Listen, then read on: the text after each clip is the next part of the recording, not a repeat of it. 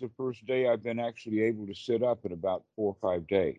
Oh, great! Uh, You had I've even had a, yeah, I've even had a, a bath today because I can stand up in the bathroom long enough to have a shower. Oh, perfect. That's great. Uh, but it's not finished yet, but at least I can sit up and- and I can do so joyfully. So I'm Oh, really good. glad to be able to talk with you Oh, about me this. too. Okay, Awesome. so Scott, the story that we've had so far that we can review to catch everybody up is, is that you had been practicing Anapanasati somewhat successfully until you got yourself into a really, really good state, something that like you've never had before. Okay, that would be like either in the neighborhood or actually in the first jhana. Guess what? You keep practicing, even that state will become ordinary. Think about it like that. The very best that you can come up with, you can have it just about all the time until it too becomes ordinary. But then it didn't. It would be very, very special because it was short lived. Short lived. Yeah. Yeah, it was short lived. So you finally got the skill to get into that state, but then you didn't have the skill to maintain it. And so that's what we're talking about now is, is that you've already started learning to develop the skill of getting into a really good state. How do we begin to sustain that? And and a really good way of understanding that is to uh, I want to understand this. We could bring some psychology in. And the psychology that I bring in actually has very strong roots in um uh, neuroscience. And um, this comes out of behavioral psychology right back to Freud. In fact, Freud developed the concept of id, superego, uh, and ego. Have you ever heard of that three way combination? Okay. Yeah. So it's actually a good uh, descriptive way to talk about what's happening in the mind. The Buddha didn't use that particular example, but he sure did note the pieces well. Okay. That basically, um, Eric Berne made it much more comprehensible by relabeling it parent, adult, and child, except that they still didn't get it exactly understood well. So the parent is actually the place in the way that we store all of our concepts, including the concept like if you don't work, you don't eat, or you've got to work. If you don't work, everything is going to go to hell. Okay. Guess what? People who don't work generally wind up more of in the heaven than they do in a hell. That in fact, the, uh, one of the jokes about Christianity is Christianity itself needs hell. Yeah. Without Christian, Yeah. without hell, Christianity don't work. Well, guess what? Without the hell Yeah. of work, our society doesn't work. True. Okay, except that then it would turn into a heaven, not into a hell. The hell is the work that we're doing needlessly. That you could just hang out all the time. I hang out. That's all I do is hang out. But does, doesn't someone have to work? I mean, Uh, actually, um, let's not get into the logistics of it. Let us say that when you start applying your mind well through your own wisdom, you will find the solution to that. And we might be able to work through a few things. But let's tie back to the issue of that that's the rule that brought you to a crash landing. That was your hell. Just thinking about, oh no, I've gotten now a text message saying that my work is now postponed because of yet another issue with coronavirus. Look how much benefit there has been to a number of people. And I'm not talking about the very wealthy who have certainly benefited from coronavirus, but not so many airplanes in the air means that the, uh, the earth has well survived, having less pollution going up. The oil industry crashed. They didn't like that, right? But there was, uh, let us say, cost and benefits in many, many different ways. And if you learn how to play that music and dance that step, you can wind up sidestepping the, the hell instead of stepping right in it like you did. Yeah, Okay. yeah, it, would, it definitely wasn't as bad as it seems. Like a day later, looking back, like it's really not that big of a deal. And there's like there's solutions. It's just a moment of crisis. You can't think about it like clearly. Except that let's keep that point moment of crisis for just a moment. Okay. And go back to the point that it's the concepts of the rules or all of the stories that we've been told since childhood, all the lies about society and how society expects things of us, winds up in this thing called the superego and that it actually is instinctually based. And the instinct is the instinct of the herding, the nesting, or the socialization instinct. The kind of things that uh, cats have in some ways and not in others. And so cats are seem aloof because they don't want to associate And so they do want to associate, and then they're all over you. Yeah. Okay. So this is the nesting instinct, and part of the nesting instinct is is that there are certain rules that apply to the nest. And one of the rules, like eh, for instance, um, uh, at a level of the example of the 14 year old girl is getting dressed to go out on the weekend night, and your dad says, No, you can't. Excuse me. and and dad says, No, you can't go out. And she says, Yes, I am going to go out. And he says, No, you don't. You live here. This is my house. I make the rules, and you cannot go out. Okay. This happens how many times? Several times in every girl's life, and at least one big time in every young man's life. Okay. Which means that we are rebelling against the rules, but these rules have been laid down and laid down and laid down and laid down and passed down one generation after another over and over and over again, building up our society. And we need and we need to become aware of the oppressive rulemaking that we have, which basically is another way of looking at what kind of bars or what kind of standards do we keep making for ourselves that we either jump over too easily or fail to jump over at all. Okay, so um, the rule of if you don't work, you don't eat comes up. Then there is a part of you that is not the superego or the parent, but the child that responds to that with, oh no, what's to become of me? The little child inside. Now, at this point in time, a wise meditator will wake up to that little dialogue and say, "Aha! I see that. Pa- I see that pattern going on right now. I see that immediate raise of fear, and guess what? COVID is not going to last. Everything is going to be okay right now, and I do not have to follow the rules." So we can begin to twist that around into from the critical mind of, "Oh no, you don't work, you don't eat." into the nurturing mind of, yes, you can handle that. No problems here. And go right back into the very practice of the meditation that got you into the state that you just crash landed back out of. And you can do that within 10 seconds. And that would be called to be able to sustain that first jhana. And so this is what then we're talking about in the sense of sustaining it. Um, the language is used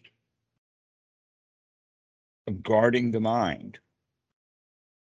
That we guard the mind with the kind of thoughts like, oh, you don't work, you don't eat. To see that those are unwholesome thoughts because those kind of thoughts are conceptualized, looking at things over a long period of time, and all we're doing is just feeling good right now.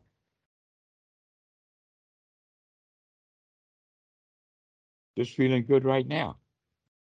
Never mind what COVID does. We don't know what the future is going to bring. All we know is there's no reason to crash land into fear. No reason at all to crash land into fear. We can pull a parachute, and that parachute is wait a wait a minute, slow down. You don't have to crash land. And I don't I don't want to be superstitious here, but I did end up relaxing, right? And I did end up coming back into some sort of peace. Maybe not it wasn't as rapturous as the previous day, but back in Well, you lost a lot of altitude all of a sudden. Never mind, you can float back up there. yeah. but but you got to practice those pulling those parachutes before you crash land. Yeah. Yeah. But my uh my So work ended up- congratulations, then. That's what we're talking about. Let's make these events. Not that you were on such a great high, because we're expecting that kind of event to happen.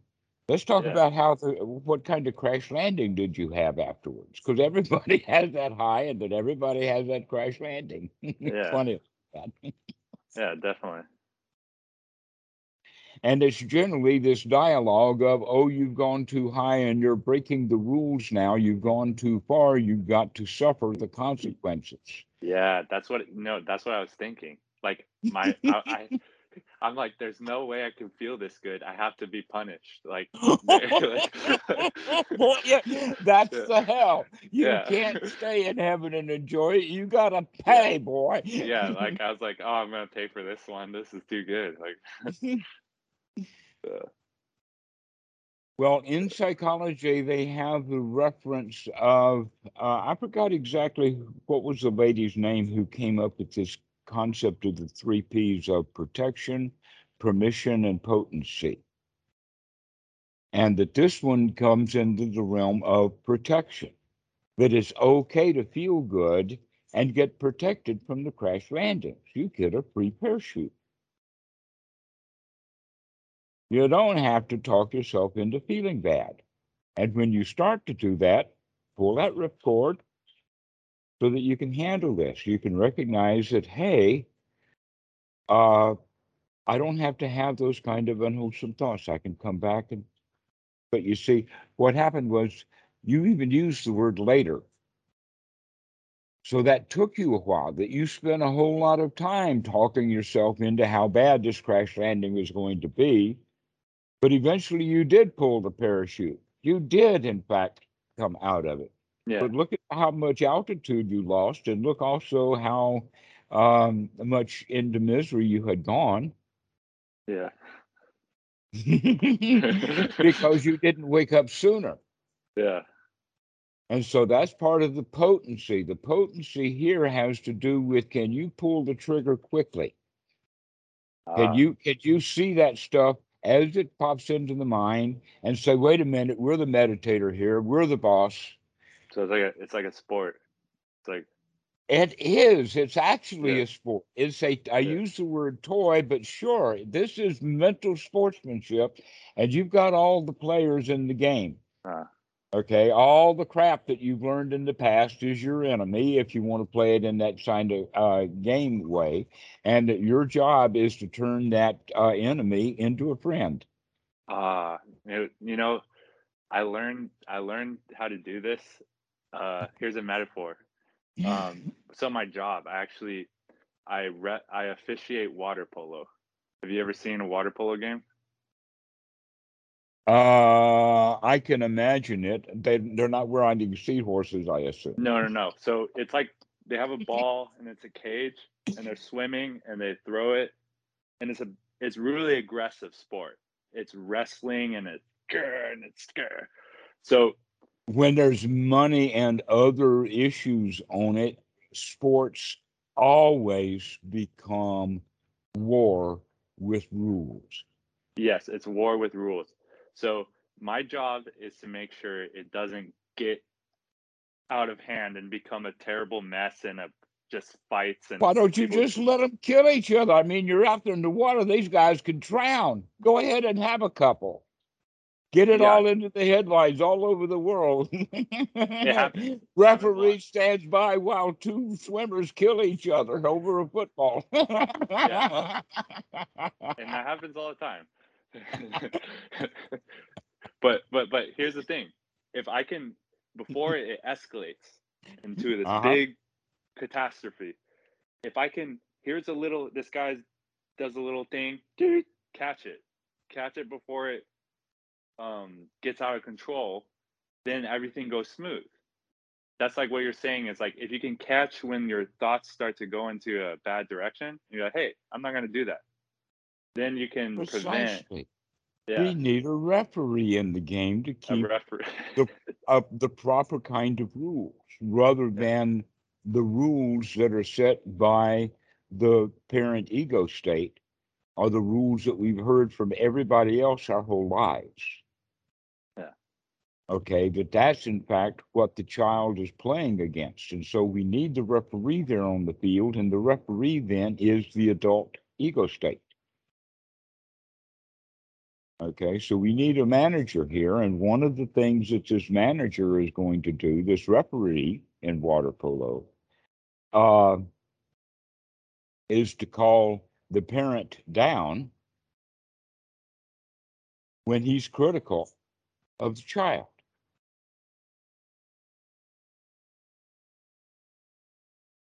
And that uh, we're now going to start playing with a level playing field where the job of the parent is to nurture the child.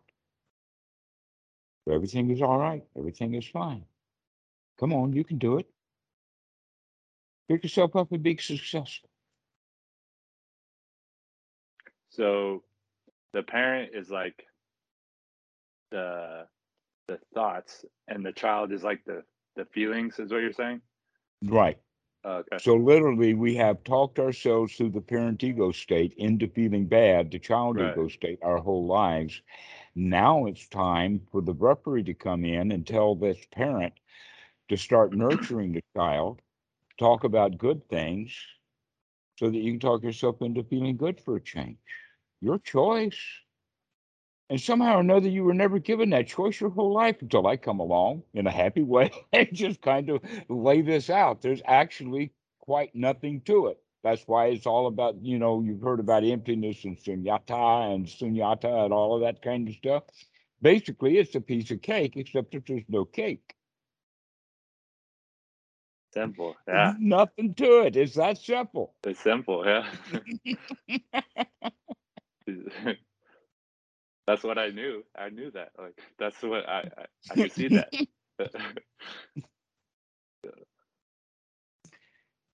Okay, so that's the referee. That's what is needed there, is for that um, mind that is awake. This is what Bodhi or awakening is all about, is to wake up that parent ego state, or excuse me, to wake up that adult state, which is also the observer, the witness, all of the stuff out through philosophy and history that they've talked about. We've all known this kind of stuff, but it's only through the practice of the teaching of the Buddha that we can see how to put the thing together so that we've got a happy, functioning human being. how do I my my question is how do I understand this and at the same time I have the understanding that there is no individual agent and there is no doer that's separate from reality. All right. Okay. Is that Well, can, would you say the that whole- that's true? within the context of Western Buddhism, anatta is overblown. It's highly, highly overrated. Overrated. Right, in the sense that it's almost like a straw man for Christianity to shoot at because it can't get the real target. Ah. It's almost an irrelevant teaching, but it's become really important. And you could also almost say that it has to do with the con- concept of um, that it was intentionally wrongly translated in the first place. Intentionally wrongly translated in the first place. because the word self in English was not a wise choice of the word to uh, to translate it into because there are so many various and different uses in the way that the word even built into the language itself as a demonstration. it's built into the language itself, and I just proved that it's built into the language itself by saying that. Okay, so the word self is not the right way of looking at the word anatta. And the second mistake that's made is, is that they translate the word anatta back to the Greek to be atomos or uh, atomos. Atomos. A T O M U S or atom, A T O M. But that word only came into the Greek language at about the time of um, oh about the time of the buddha about 500 ad that was when they were really figuring out what was the nature of reality and they came and they kept the idea is you keep cutting things and you keep cutting things and you keep cutting things until you get it down to that that it's not destructible anymore. And that, so it's not cuttable. You can't whack it in half. This is too small Okay, you've seen like that with a knife. Sometimes you're trying to split a hair with a knife and you can't because the hair is too small. You cut it sideways. Okay, but you can get a knife and you can hold the uh, uh, the hair so that you can cut it. But then you take half that half and cut it again and cut it again, etc. How far can you cut down? And the answer to that is the atom not cuttable. Now, along about 18th century, they came by and they says, "Oh, we have just discovered what now is known as an atom. Let's call it an atom because we don't know how to distress it." And it didn't take very long at all to find out how to bust an atom. A hydrogen atom is very easy to be separated from its electron. Okay. Mm-hmm. So what we can do now is we can go down and even to the, use the word quantum because the quantum like a, for instance, a, a photon is a unit packet of energy. It has a quantum. There is also quantum in time. That there there is a place where time cannot be it is so meaningless that it's down to about 10 to the minus 80 of, of a second. So it's pretty pretty small. But in that time, there's a whole lot of bouncing back and forth. So there is an atom but that's not what uh, um, Atma uh, and um, Adam or um, Anatta have anything to do with that. After a long explanation, that in fact um, you you have no doubt heard the name of uh, Mahatma Gandhi. Do you know that Mahatma actually means great soul? Ma ha'ata. Okay. Okay. Actually, the word uh, anatta has to do with a soul, which is different than indivisibility. It has more to do with, and in fact, the word that comes out of the Greek, or the the not comes out of the Greek, but because they're similar Indo-European languages, um, Greek is mostly closely for vocabulary, and Latin is much more closely in structure to the Pali. So that's one. Of, and so if you've had both Latin and Greek, Pali is not going to be that difficult to to play with. So, um, the word that we have that we use that you know is the word atmosphere. A T M O. Atmosphere and the atmosphere is what the Buddha is talking about. Is, mm-hmm. is that because the idea was that the atmosphere itself was alive because it gives life. In other words, the air that we're breathing is conscious itself. And the Buddha was saying, no, the air that you breathe is not conscious, and that consciousness is dependently arising you're not conscious all the time.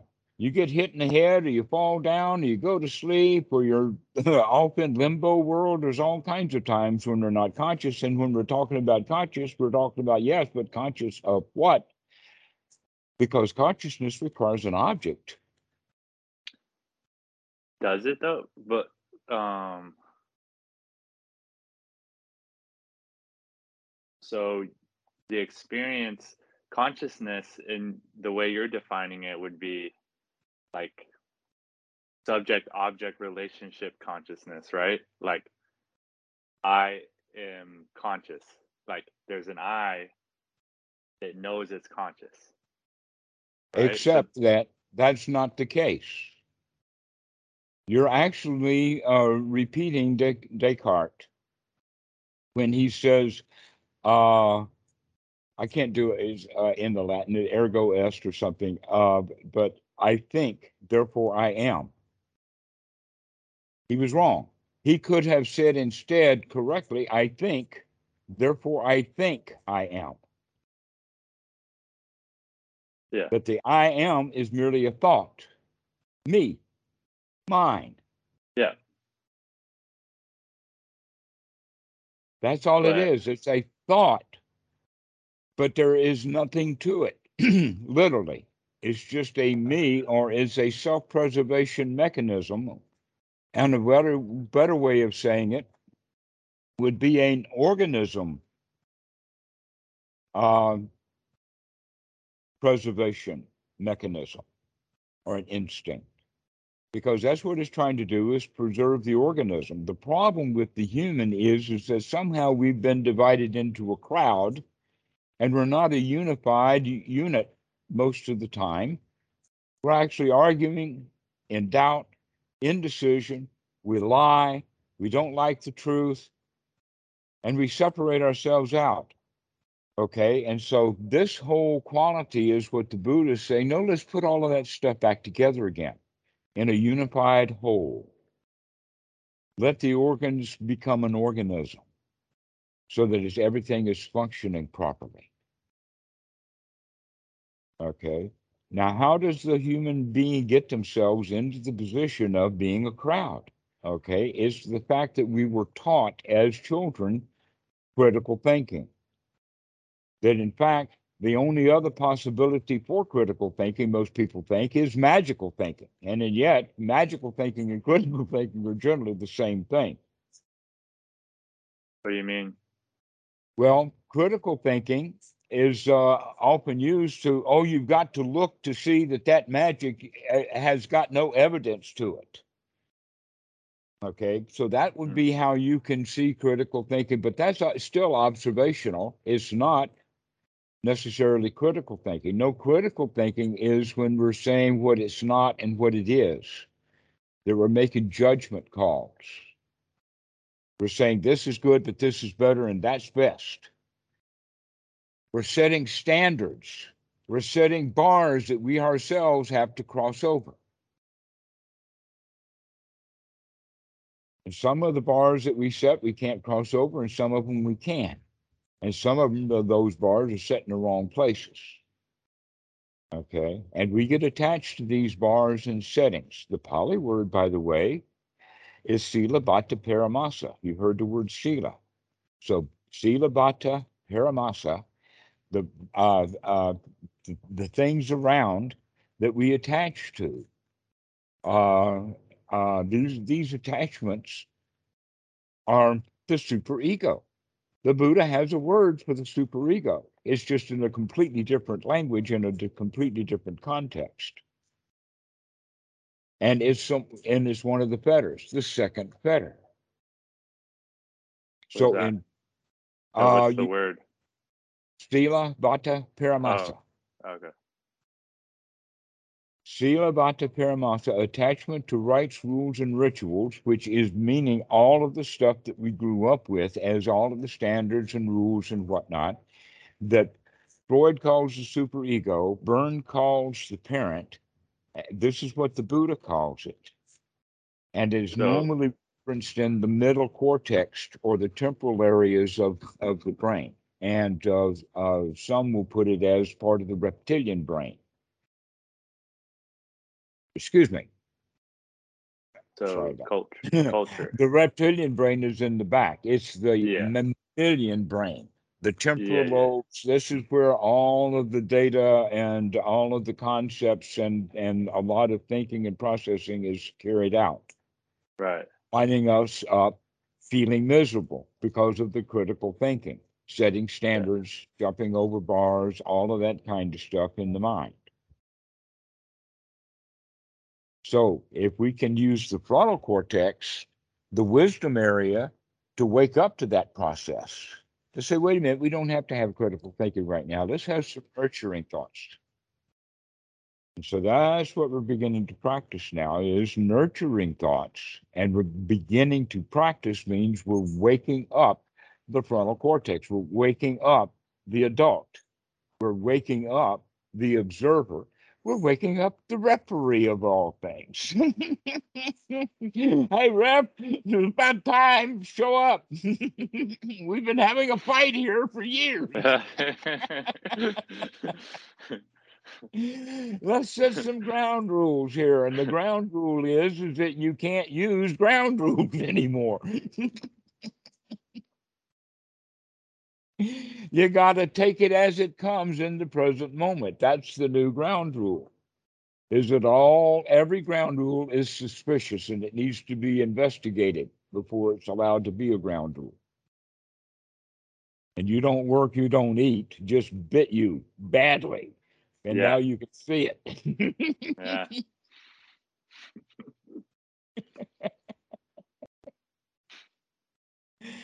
And that's exactly what happens in everybody's mind. How many people do you think have had similar experiences to this? They feel really, really good for whatever level they are, and then they get something about COVID, and now they feel miserable Yeah. just in a second or two.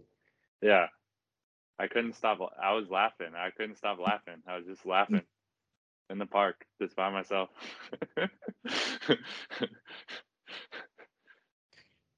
they got a text message. Oh, is infectious and generally healthy. Yeah. So this is the idea about anatta is not this big whoop-de-doo that has gotten uh, Buddhism all by the throat in Western mentality. It, there's really nothing much to it. You've probably heard of the um, um, the three characteristics of Yeah. uh, anicca, dukkha, anatta. Yeah. That in fact, that's that's pared way down um, at a little bit um, slightly more dense place in Nietzsche. It's um, Sabbe Sankhara Anicca. Sabbe Sankhara Dukkha. And Sabbe Dhamma Anatta.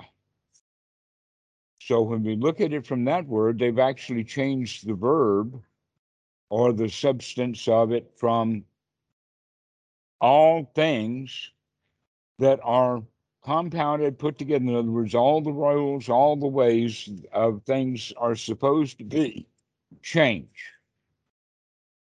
And if there is a self there to try to resist the change, then there's going to be dukkha because dukkha means dissatisfaction with what? The change. But we don't have to go in the direction of the dukkha. We can go to the direction of anatta. Oh, there's really nothing there. There's no self to resist. Right, there's nothing there. There's really nothing, nothing much. Or it's just That's air. emptiness. Yeah, emptiness. Yeah. Exactly. All right. That what stands in the way is when the child feels bad about the rules that the parent set down that don't agree with whatever's happening in the moment. The anicca, everything is happening. That's all we have. It's just one event after another, after another, after another at a really, really super fast clip. I have. What about this one? Um, so you can recognize impermanence, right? You can re- see change. Everything changes, right? Uh huh. So in order but not at the rate you want it.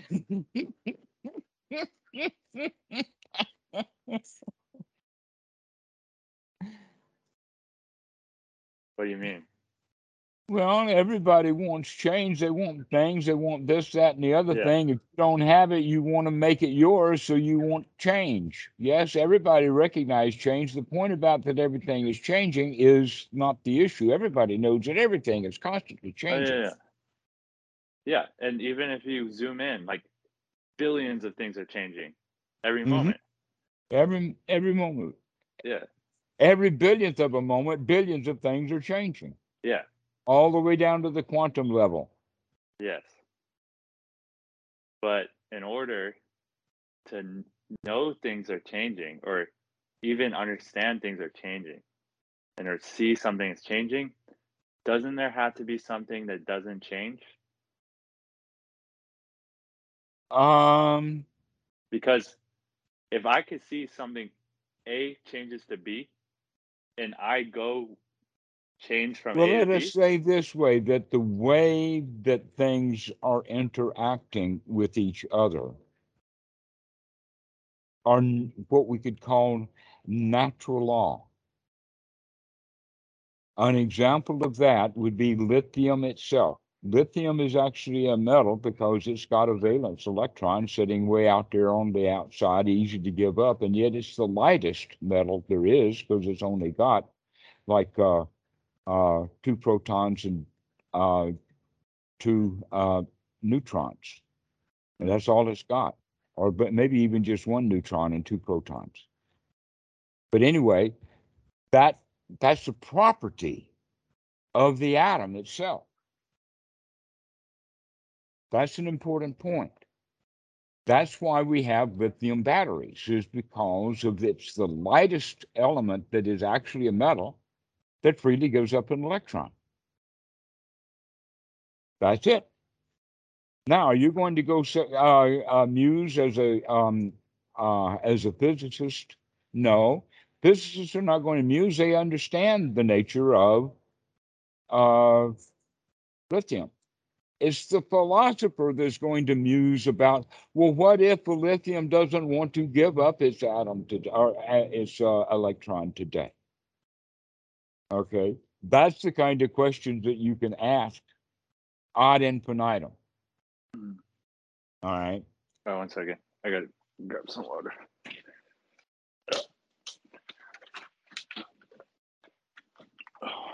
Okay, go ahead.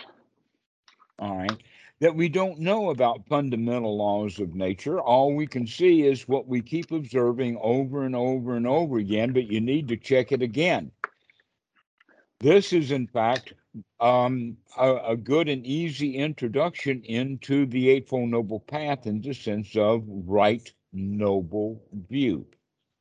Because most people think that the word view, because of the way that it's translated, ditthi, um, is translated as a view, but almost always our views are like worldviews and concepts. Well, this is how I view things. Okay. That's not what we're talking about. That's a different property. We're talking about, in fact, viewing, looking, investigating, noticing again. So rather than having like the philosopher musing over, well, what if lithium doesn't want to give up its electron?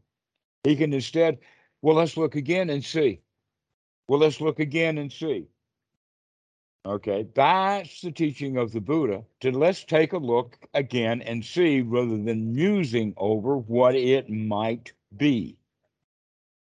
That musing over what it might be is actually magical thinking. Hmm.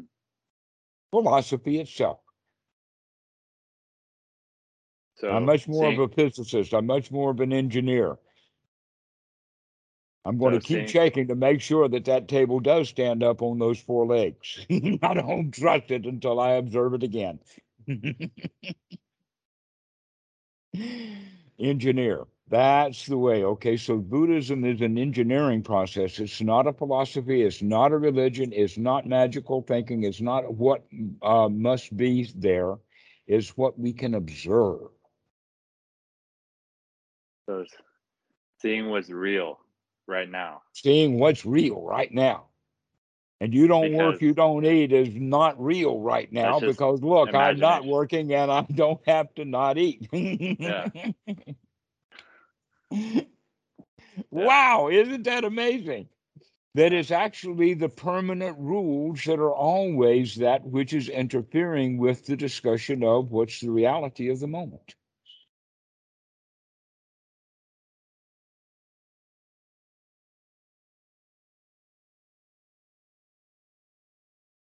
And so this is the invitation coming back and back over and over again. We don't have to um, uh, be critical. And when we are, let's make sure that the criticism that we're using is useful, valuable, and wholesome.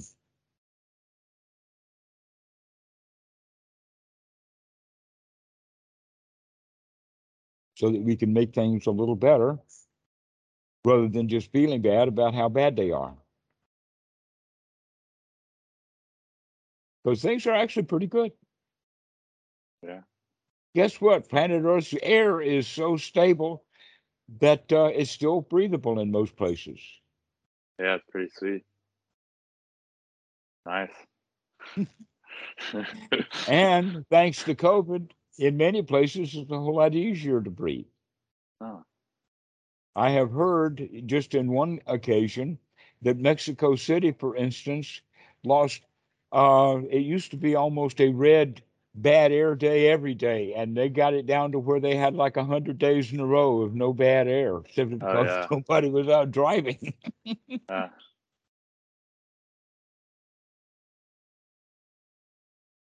So, uh, the air is still good to breathe. Take a deep breath and enjoy the life-giving qualities of it.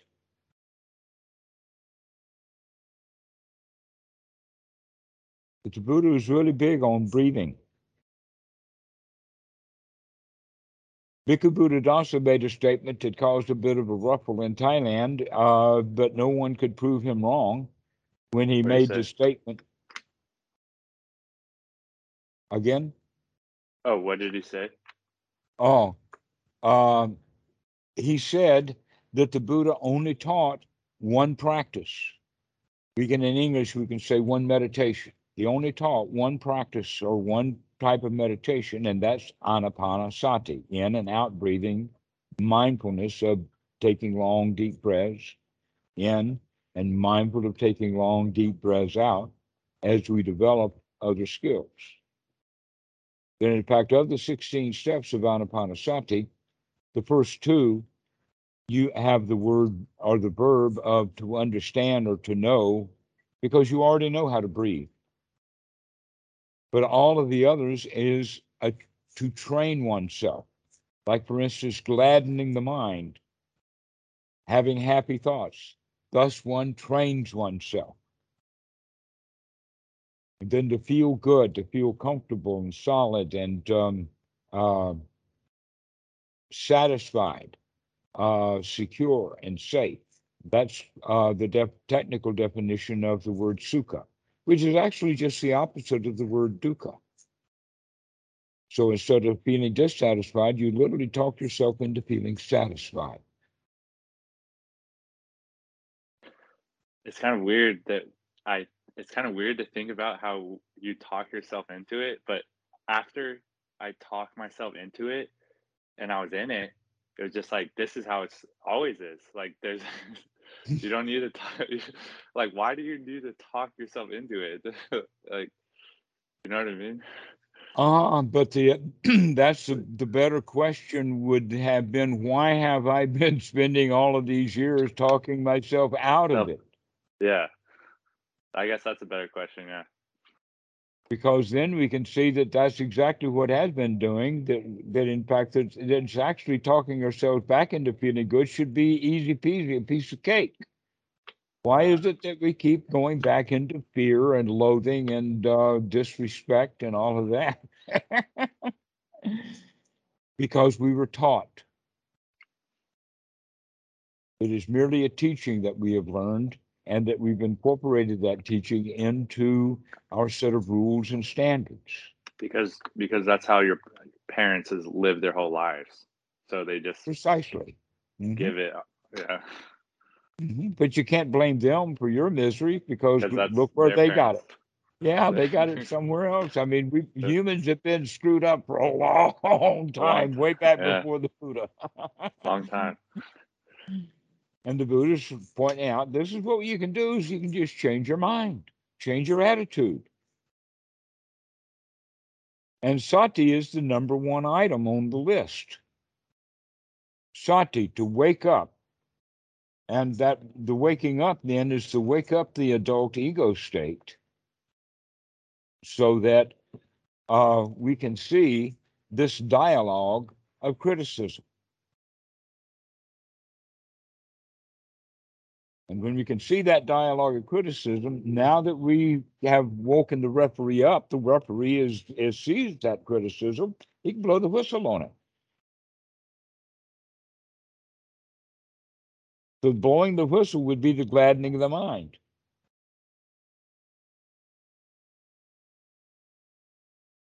Now I notice sometimes um you can do the same process but almost without the steps of talking yourself into it like you can just feel yourself into it I, sometimes that They feels kind of go together. They do. yeah Um,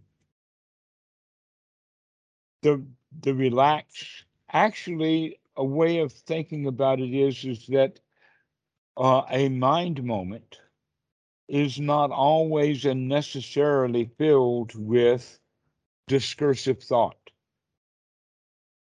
That in fact, if the mind was filled with discursive thought a hundred percent of the time, that kind of person would be generally miserable, if not Mhm. unresponsive. But in fact, many of the times we're in other uh, senses, hearing, seeing, touching, uh, experiencing the body in many ways like that. So, in fact, what we're saying here with Anapanasati is we're going to spend a whole lot more thought, mind moments looking what the body is doing as it's breathing, which means that we're spending less time in discursive thought. Hmm. So observing mind moments are different than uh, ratting on oneself mind moments, which are different from the feelings of having been ratted on. Those are also mind moments. The actual feeling of the terror of the child is a thought moment. But if it was always just constant chatter, chatter, chatter, and nothing but chatter, so what if the child feels terrible? You'd never know it. So you can see that, in fact, the mind is bouncing around back and forth and back and forth and bringing the, the referee onto the field so that we can begin to change the ground rules from, oh no, no work today, I won't eat today. Oh, I've got so much work to do. Oh, it's piling up. Oh, I feel terrible. Into that dialogue, into, hey, another day off.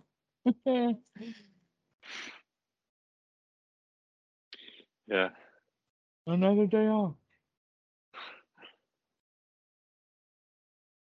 Reminds me of another conversation I had with a student when he was talking about how marvelous he, he enjoyed his girlfriend, and then she left to go to work or away or to someplace.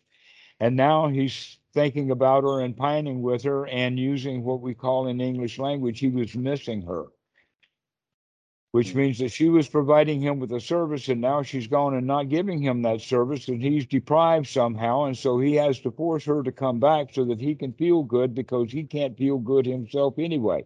Yeah the, the reality of the situation is, is that he felt good when she was there. Not everybody feels as good as he did when they're with her but he talked himself into feeling that good yeah and so now that she's gone, he can have good thoughts about her. In Thai language, we have the term kit tun kung, which means I've been thinking about you. And that leaves it to I've been thinking really happy thoughts about you, or. I've been thinking miserable thoughts with, because I'm without you.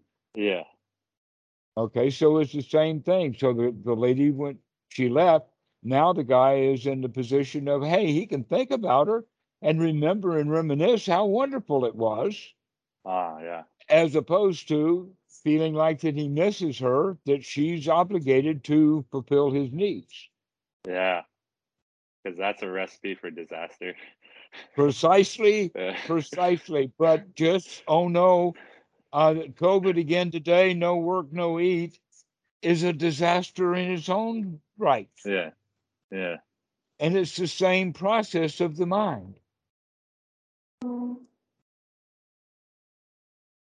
It's exactly the same thing in the sense of, uh, at least when we're in a really, really good state and those thoughts come up that give us those negative feelings, we can wake up at that point and say, ah, I see that. I can see what's going on. That in fact, you may not even know it until after you feel bad. Yeah. But then you can recollect, oh, the reason I'm feeling so bad is because I thought about work. yeah. And it was the thought feel complex that spiraled me down. In fact, I had a problem with several of them. Thought, feel, thought, feel, thought, feel, thought, Yeah, feel. yeah. thought. Oh, and now I can wake up. Yeah. and all that time we're losing altitude. Yeah. So the quick the question is, how soon can you catch that stuff? Wakey, wakey. That's why we're building the quality of sati. Thought. Sati, to wake up, to look at what the mind is doing. Because if, if you can wake up to see what the mind is doing, you have control over it. Yeah. The, the adult in the house is always the one in, in charge. I'm in charge. Yeah. Right. You probably heard the expression that people only use 10% of their mind. This is normally said by nerds. I don't think that's true. well, I don't- I think that's a myth. not. No, Yeah. it well, it has a truth of wisdom into it in the sense that everybody is quite capable of using all of the various qualities of the mind and do so often. They just Oh, don't yeah. happen to use the frontal cortex but about 10% of the time. The rest of the time, they rely on the easier parts of the mind. Yeah. In other words, we drive our cars by habit rather than by alert. Imagine how safe a driver would be if every time he took the same path, he was under the impression that I'm on a new road and I really got to pay attention to where I'm going. But no, we get into habit. And so we rely upon the old maps and follow the old maps into disaster. Because the map's not the territory, especially not the maps that you generated when you were seven and eight years old. Yeah. Well, I don't think the habits are, I don't think the habit itself is a bad thing if we have good ones, right? If we can replace. Absolutely. That in fact, that's the right way to, to look at it is, is that let's take out the unwholesome bad habits and replace them uh, with new ones. And how do we do that? By practice Yeah. over and over and over again.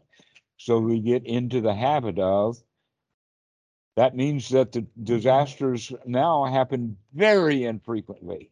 And are not really Yeah. all of that much disasters because we're pretty quick at catching this stuff.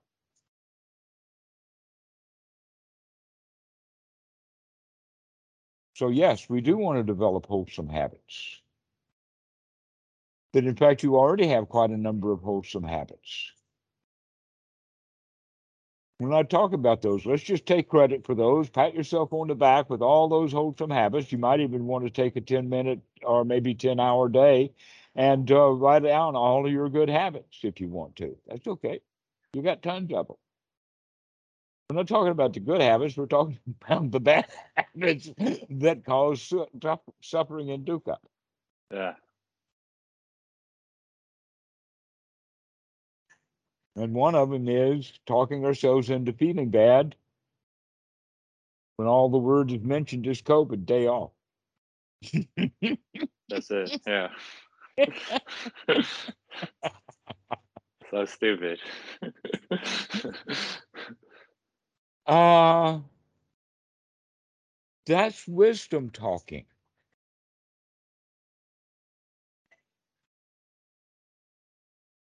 but you didn't see that the first time.